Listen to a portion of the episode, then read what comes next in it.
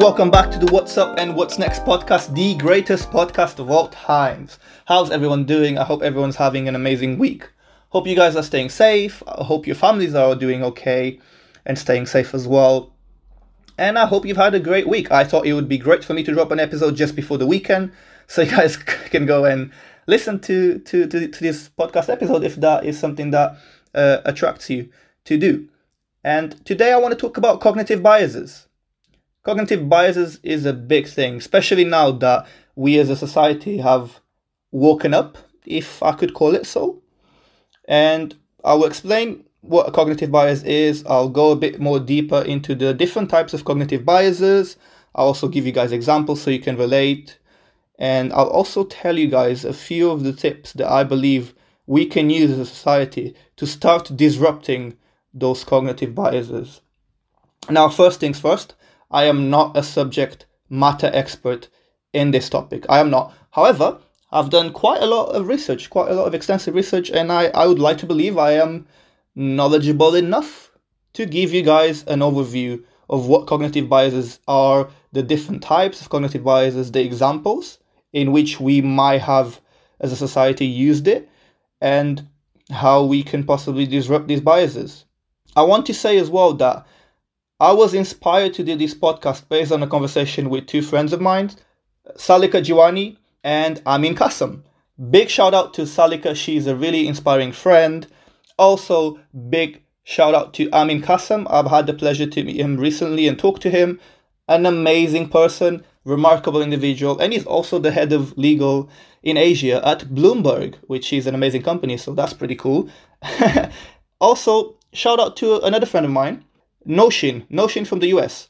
She probably doesn't know I'm even giving her a shout out right now, but I saw some of her posts on Instagram in regards to implicit bias in the context of the educational system. And that is also one of the factors that's made me come and do this episode.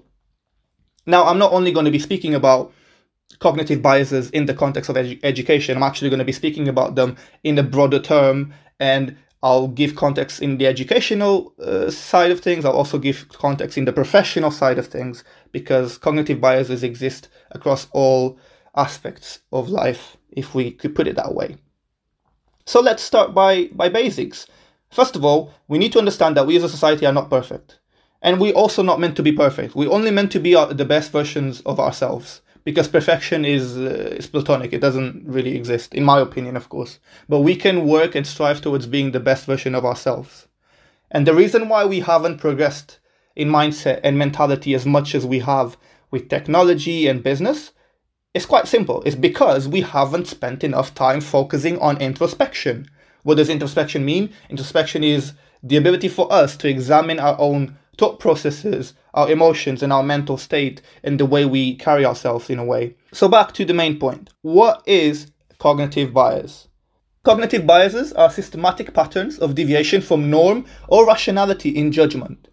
I know, that is that is a mouthful, I know. Let me explain it in simpler words.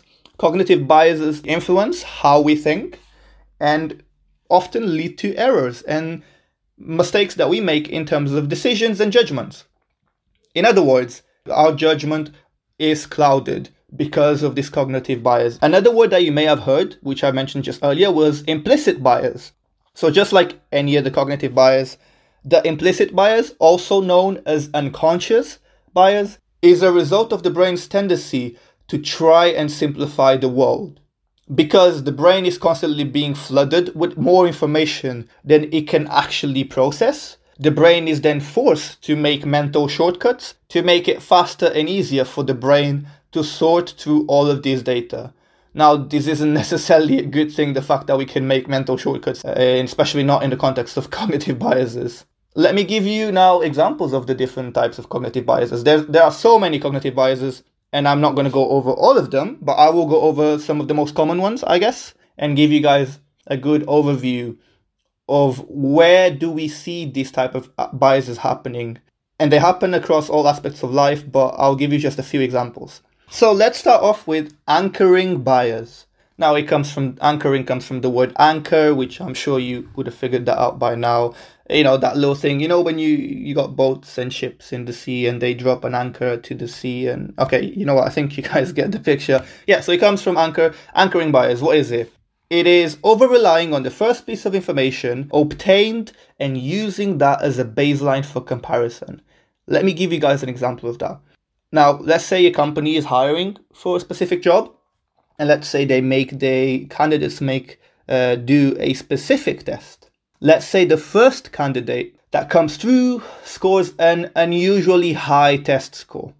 What might happen from there is that might set the bar so high that candidates that come after with normal scores seem and appear to be less qualified than they otherwise would. And obviously that is not the case, right? But this is what this bias is all about. Think about your university. They always calculate an average for a specific module. So let's say the year of 2020, they scored an unusually high exam score for that module. And that the module average for that year was really high. Really, really high. Now let's say in 2021, that year scores like a first. But it's just like, you know, your normal first. Now, it's still good, but in the eyes of the university, for example, it might be that it appears to be that the 2021 class for that module is less qualified or less capable academically than the previous year, just because the previous year happened to score an unusual high test score. So I think you get the picture. Now, by the way, I'm not sure. All these examples that I'm going to give you, I'm not saying that all companies and all institutions and all universities and all brands, I'm not saying they have it. I'm saying some do, some don't. Sometimes it's unconscious. Sometimes you're not aware of it, but it exists. We need to come to facts with the fact that it exists. I think I said the word fact way too many times. Okay, next, we have got choice supportive bias, which basically says that once a decision is made, people tend to overfocus on its benefits and minimize its flaws. Okay, you're probably asking, okay, so what does that mean really?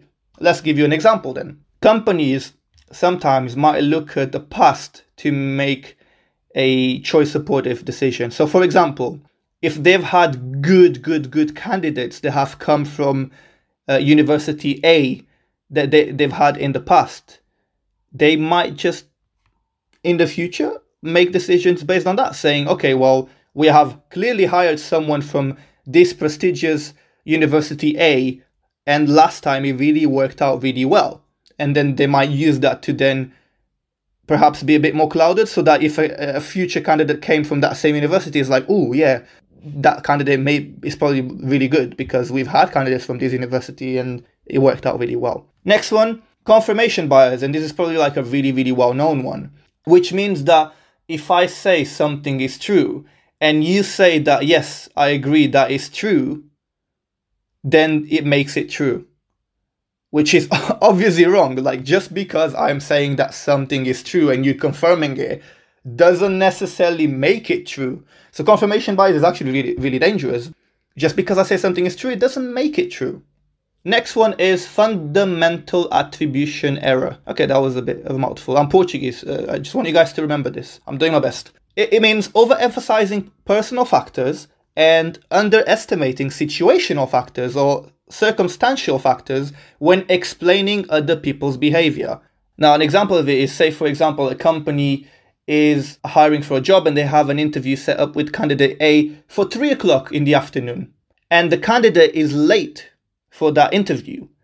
The company might just make the conclusion that he or she is irresponsible or lazy, rather than remembering that, for example, traffic is a circumstantial factor that you can't control, or that roads being closed is a circumstantial factor that you can't control. And I think you sort of get the idea here, right? It's once again, it's unfair. And all of these biases, one thing you'll realize is they are unfair. They are just clouded judgments. Another bias that I want to speak about is the groupthink. Groupthink is interesting, and I feel like a lot of people also will understand what this really means. Let's say you have a group of people that have a certain ideology, or they believe on a certain idea, or a certain opinion, or a certain perspective. As soon as a new member or a new person gets added to that group, he'll most likely also be influenced to have that same ideology and that same idea, which obviously makes it difficult, for example, for minority opinions to be heard if the majority of the group holds a strong contradictory view to yours, or to the minority groups in this case. The next bias is called availability bias, which I think is pretty self-explanatory actually, availability. Making decisions based on immediate information or examples that come to mind. So if a company, for example, hears about a candidate from Birmingham who accepted a job but then quitted that job like a month later because of the cold weather or whatever, that company may probably just assume that all candidates from Birmingham are going to be like that. So, you know, once again, it's the availability bias, right? You're making a decision based on immediate information and you're generalizing it effectively. Now, I still have a couple of biases I want to go to, but I think you guys are getting the idea by now of what types of different cognitive biases we have seen.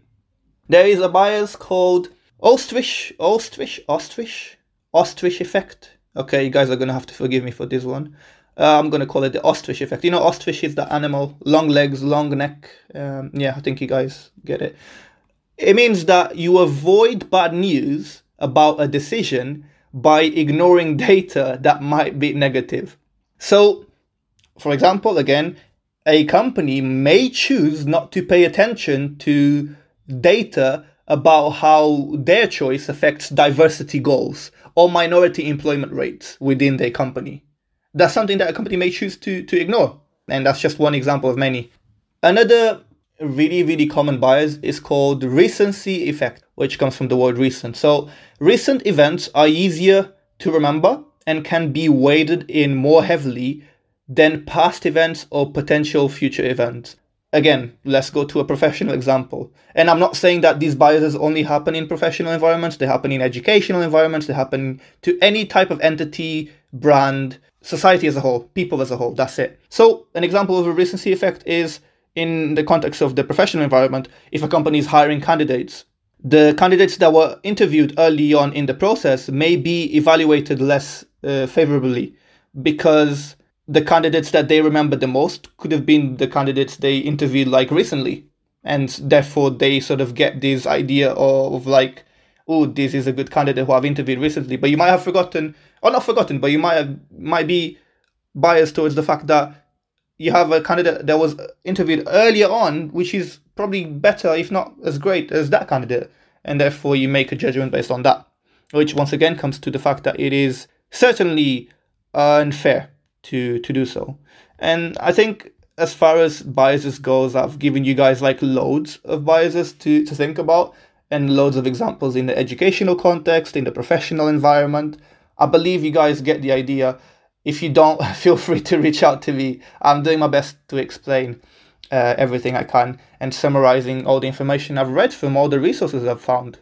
Now, the question here is, how can we disrupt these biases? How can we de-bias our biases? Because clearly, this is an issue. Whether we are willing to acknowledge it or not, this is an issue. So we should certainly do something about it. And we need to try and strive and work towards a better world. How can we disrupt these biases? So let me give you guys a few tips of what I believe are steps that you can take for better decision-making and a more objective decision-making and a better rationale in terms of your behavior and how you act towards certain situations. Number one, increase self-awareness.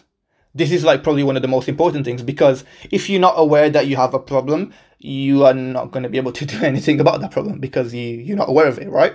So that is the first thing that you need to do. You need to start by noticing your reactions. Notice your responses, notice the judgments throughout the day to different situations and in different individuals. Pay attention to how you feel. Often when we encounter like a difference, we might have a specific reaction to that difference where a judgment will then arise within us. You should take note and ask yourself, is this one of my biases? Is my judgment clouded? What am I feeling?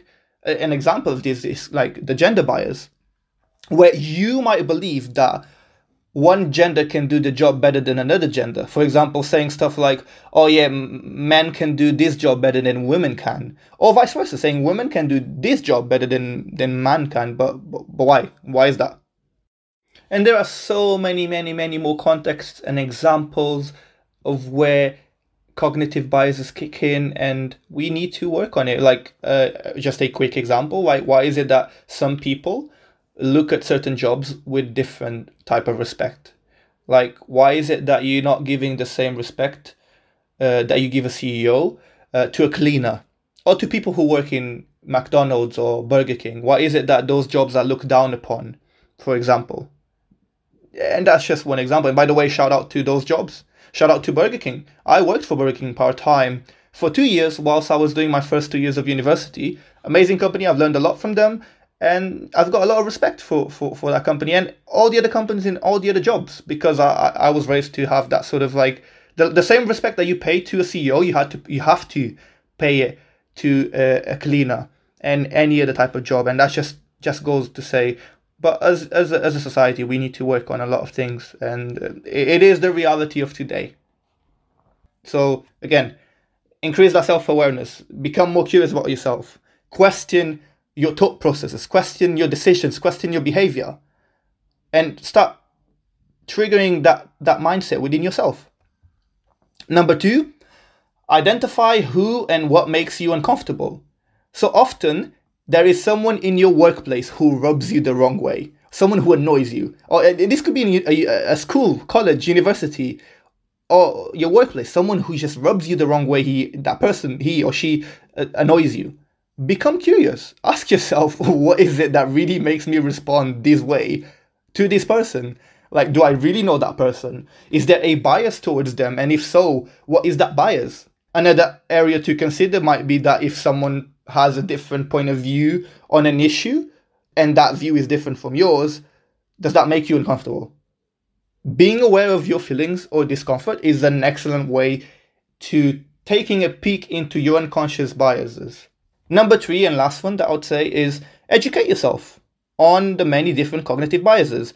Listening to this podcast is probably like a really good way or a really great start to get a feeling of what cognitive biases are all about. And once you start educating yourself a bit more on the topic, you start being more aware. Once you start being more aware, you start questioning things a bit more. As soon as you start questioning things a bit more, you are then able to make a change. It all starts with yourself. If you become curious about yourself and about the decisions you've made and the behaviors you have, you'll certainly be able to start walking towards the path of making a change. Consciously adopting a curious mindset towards yourself and what biases shape you is just a start to making better decisions and altering your thought patterns, your thought processes. So that is my advice on the topic. Obviously, I'm not a subject matter expert, but I did feel like I had enough to give you guys today to perhaps bring some useful insights. Another thing I would say, and this is a important thing that I would definitely recommend everyone to do, is if you look at the show notes, there is a link to a test called the Harvard Implicit Bias Test, which, as the name says, surprise, surprise, Harvard University made it. So Harvard University made this really, really good implicit bias test. And this test, what it helps you do is once you do the test online, so just click that link and go do it, it will help you discover types of cognitive biases that you may have that you're either unwilling to acknowledge or unable to be able to report them and acknowledge them yourself. So take the test. You'll find that you are going to find out a lot more about yourself than you probably knew. And that's not a bad thing. Like I said before, the goal is not to be perfect. The goal is to strive to be the best version of yourselves. And I know people will argue that those two are the same thing, but they are really not the same thing. Perfection doesn't exist. Being the best version of yourself does. So yeah, go work on yourself, go be the best version of yourself, and take that test. Honestly, look at the show notes, click that link, take the test, and you will find out a lot more about yourself that you didn't know. And again, shout out to Amin Kassem, because he's the one who made me aware of this test. I didn't know about it myself. But yeah, go do the test. I hope you guys enjoyed today's episode. And if you've enjoyed today's episode, then please make sure to listen to the next podcast to find out what's up and what's next.